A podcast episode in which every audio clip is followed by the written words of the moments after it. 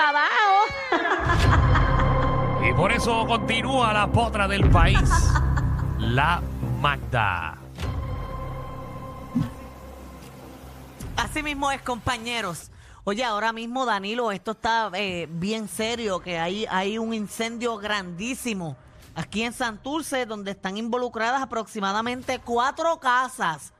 Tengo el video ahí para que ustedes vean. Eso es en la barriada Figueroa, en Santurce. Eso se ve desde aquí, yo creo. ¿Sí? El humo, ¿verdad? Yo estaba viendo un humo, pero no sabía qué rayo era. Pues eso mismo es, mira. ¡Ya, rayo! El incendio comenzó en una casa de madera y se ha esparcido por 3 casas más. Allí están los bomberos intentando apagar, ¿verdad? Eso. Sí, esas casas están bien pegadas. Muchas casas de madera también en esa área. Entran a la aplicación La Música, pueden verlo. Pero está fuerte, está fuerte. Mucha gente despejando esa zona, obviamente por su salud. No, las autoridades dijeron eso, que si tienes problemas respiratorios te vayas lejos de ahí. Tiene que ir en contra del viento. Y lejos. Para que el viento vaya, el humo va por un lado y tú vas para otro. Tengo entendido que ya lo tienen los bomberos bastante controlado, pero como quiera sigue el incendio allí. Y vi por ahí que posiblemente no hay posibilidades de que se siga esparciendo. O sea, esparciendo está bien dicho. Esparciendo. Sí, bueno, sí, suena, sí. Bien, suena bien. No sé, no quiero porfiarte. Estaba el bicho, me lo creí. Sí, esparciendo. No, mamá. Es que no hay que buscar más cosas, ya, tú eres un personaje, olvídate. Yo estoy buscando todo porque ayer Danilo me dijo esa palabra y se empezó a reír. Tú haz, fulano, tú haz esto, mencionando la palabra que yo dije. Una cosa es que la palabra exista y una cosa es que la utilices donde no va. No, yo la usé bien ayer. Eso es lo que tú entiendes. Ese es el problema tuyo. ¿Cuál fue la palabra de ayer? Pues, ese es el otro problema. Tú estás argumentando, era insospechada. Por eso, pues yo lo que dije fue... Mira, si yo me acuerdo, tú no te acuerdas lo que dices aquí. Yo lo que dije fue que... Dios mío, ¿qué es esto? Manda, necesito el próximo chisme. Oye, viene, la gente está bien atenta a este programa. Estás en el programa número 1 de la radio puertorriqueña. No, yo lo sé, y los chismes son de primera. Eso tienes que seguir. De primera. No, pero quería debatir eso contigo. Por eso, cuando hagamos el reguero fuera del aire. Ok. Mira, en otros temas, a este muchacho, Emanuel Aponte Colón, el que golpeó a su papá de 66 años. No me metan para adentro, si sea la madre mía. Cada vez que veo ese video me molesto. Él estaba libre por ahí porque había visto, ¿verdad?, un juicio. No se dice un juicio, se dice una vista. Ajá. En esa vista habían pedido que le disminuyeran la fianza que le habían puesto y le habían disminuido la fianza de $50,000 a $2,500. Y a rayos. Y pues la persona que está encargada de él, que entiendo que es su mamá, pagó la fianza y él pudo salir libre bajo fianza. En otra vista celebrada hoy, que fue para ¿verdad?, hablar al juez y explicarle un poquito más lo peligroso que es este hombre, pues volvieron a subirle la fianza a lo que son $50,000, por lo que ya pues está nuevamente en la cárcel. Ok. Pero él salió de la cárcel. Yo vi ayer el informe de que el juez posiblemente era que no tenía conocimiento de lo que él había hecho, porque en esa vista no se presentó ningún otro tipo de evidencia, solamente se presentó los ingresos de su tutora, que su tutora es su mamá. Entonces, al comparar los ingresos de su tutora versus la fianza que le pusieron, pues no le hacía sentido al juez y el juez le rebajó la fianza a $2,500, pero el juez desconocía los hechos que él había hecho. Pero ¿y cómo tú das una sentencia? ¿Cómo un juez desconoce conociendo, ¿verdad? Bueno, porque eso era una vista para fianza.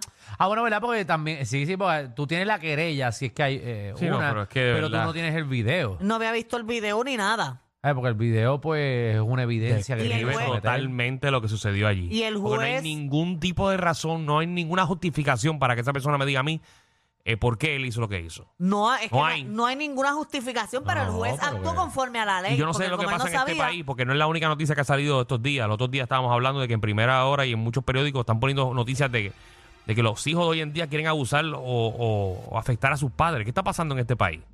No tengo la menor idea, papi. ¿Es la moda ahora? No debería ser la moda. Papi, la salud mental de este país, no es el país entero, ¿verdad? Porque somos más buenos de los malos. Pero la salud mental está al garete. La salud mental, y de la salud mental ahí es que nace el sistema, la educación y todo eso. Por eso todos estos problemas se resuelven educando bien a los jóvenes desde el inicio, pero como tenemos un sistema de educación tan miserable, pues por eso es que vemos los frutos en estos tiempos. No permitas que personas que nunca te valoraron estén en tu vida, porque si no te valoraron en el pasado, ¿qué te hace pensar que ahora sí lo harán? No. Simplemente no lo permitas. Ahí está. Por eso que estamos como estamos.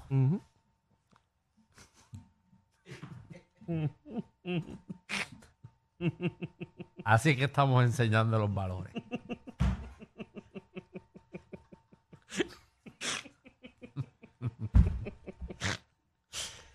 Pues, ay, mi madre. No lo permitas. Un descontrol, imagínate. Así, imagínate. Aquí cualquiera da consejos. Pero tú coges los consejos de quien tú quieras. Sí, pero hay mucha gente que no tiene la capacidad de decir qué es bueno y qué es malo. Pero tú permites lo que entra en tu vida. Mira, hoy en día todo el mundo es un experto. Sin estudiar, la gente es un experto. ¿Sabes cuántos hay animales en la calle? Muchachos. Ay, mi madre. Oye, mira, en otros temas vendió su catálogo musical, pero por un fracatán de dinero. Que jamás imaginé que ese artista vendiera tan caro su catálogo. Ajá, ¿quién? Enrique Iglesias. Bueno, Enrique Iglesias, una década que pegó, pero bien duro. Sí, pero... Alejandro, la época del 2000. Él estaba bien pegado. Al 2000 a 2010. Esa canción, escuchen, ese en vivo la pegó. Eso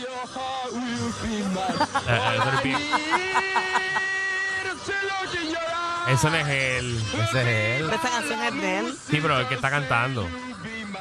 Es verdad, Enrique. Ya, destruyendo a Enrique Iglesias. Enrique Iglesias es como la competencia de Luis Fonsi. Es como similar. Bueno, No, perdóname. Enrique Iglesias en el momento estaba casi al mismo nivel que Ricky Martin. En el momento donde ellos estaban en los 2000. ¿Dice millones de copias? Papi, estoy ahí. Pero Enrique Iglesias está más arriba que Luis Fonsi. Seguro. ¿Por qué estamos comparando a Enrique Iglesias con Luis Fonsi? No sé. Porque parecen, o sea, parece el estilo de música. No se parece. Primero que Luis Fonsi es mucho más cantante que Enrique Iglesias. Y tú me perdonas y me dices si estoy cierto o no es cierto, Fernán. A mí no me gusta la música de Luis Fonsi mucho. Porque pero, siento que está pujando. Estoy hablando. Tiene canciones buenas. Estoy hablando como cantante. Luis Fonsi tiene mucho más registro que Enrique Iglesias. Lo que pasa es que Enrique Iglesias ha hecho muchas canciones comerciales. Y ha sabido con quién trabajar, porque cuando él se juntó con Mark Antony, que sí, con gente de zona, que sí, con Nicky Jam, con todos esos cantantes. Pero Luis Fonsi tiene buen registro musical, o sea, más que Enrique Iglesias. Claro. Tu perfume hasta caer la primavera y me enseñe lo que... Ok, está bien. Exacto, pero ¿qué estamos haciendo Luis aquí? Vamos a ver. Coge la canción esa de Aquí estoy yo. No sé, no. Aquí estoy yo. Mira, ¿ves? Ahí tiene registro. Llevándote en mi corazón. Gracias, Marta. Cenando tu falta de amor. ¿De qué es esto? Marta. No temas, yo te seguiré. Eso no es lo que dice la canción. Marta, mamá, pero esto es un karaoke. Esto es de boche. Porque estamos perdiendo el tiempo así. Mira. Público. Saliendo del tema de Luis Fonsi y Enrique Iglesias, porque son dos carreras totalmente diferentes. Obviamente. Marta, que te calles. Yo pienso que Enrique Iglesias fue mucho más comercial que Luis Fonsi. Sí. Enrique Iglesias para el momento era como Ricky Martin en su momento. Aparte que de comparar el tamaño de España con Puerto Rico. Hello. Ah, él es español. Sí, de Madrid. No, no. Nicaragüense. Como nunca he hablado con él. ¿Quién es el papá de Enrique Iglesias? Julio Iglesias. Muy bien. Cantante también.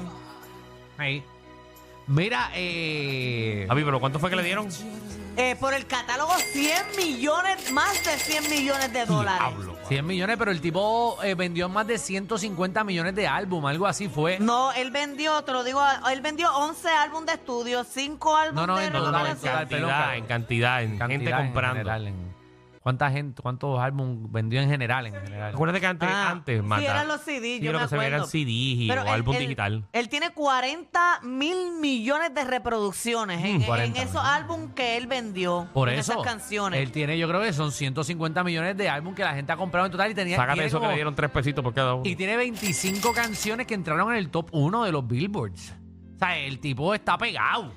Y también, estaba pegado ya, ¿no? Y también él vendió el derecho de su imagen y de su nombre. Seguro. Ay, tú vendes todo el día, te sacaste por 100 millones. Ya él no tiene que hacer más nada. De hecho, él estaba diciendo, antes de eso vi una entrevista de él, que él estaba planificando retirarse, pero que antes de retirarse él deseaba hacer algo. Ah, todavía está trabajando. Él se retirar de los escenarios.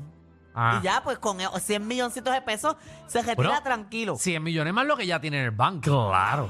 Entonces ya él no tiene que hacer más nada. Ay, porque no se los huela ni los gaste en droga ni en mujeres, pues estamos bien. Él está casado, ¿verdad? Él está feliz con Ana Kornikova, la tenista. Sí. De verdad, no. Pensé que él era mariposita. No, hasta donde yo. Bueno, si se no sabemos, no sabemos. Si se ha chupado uno que otro, no sabemos.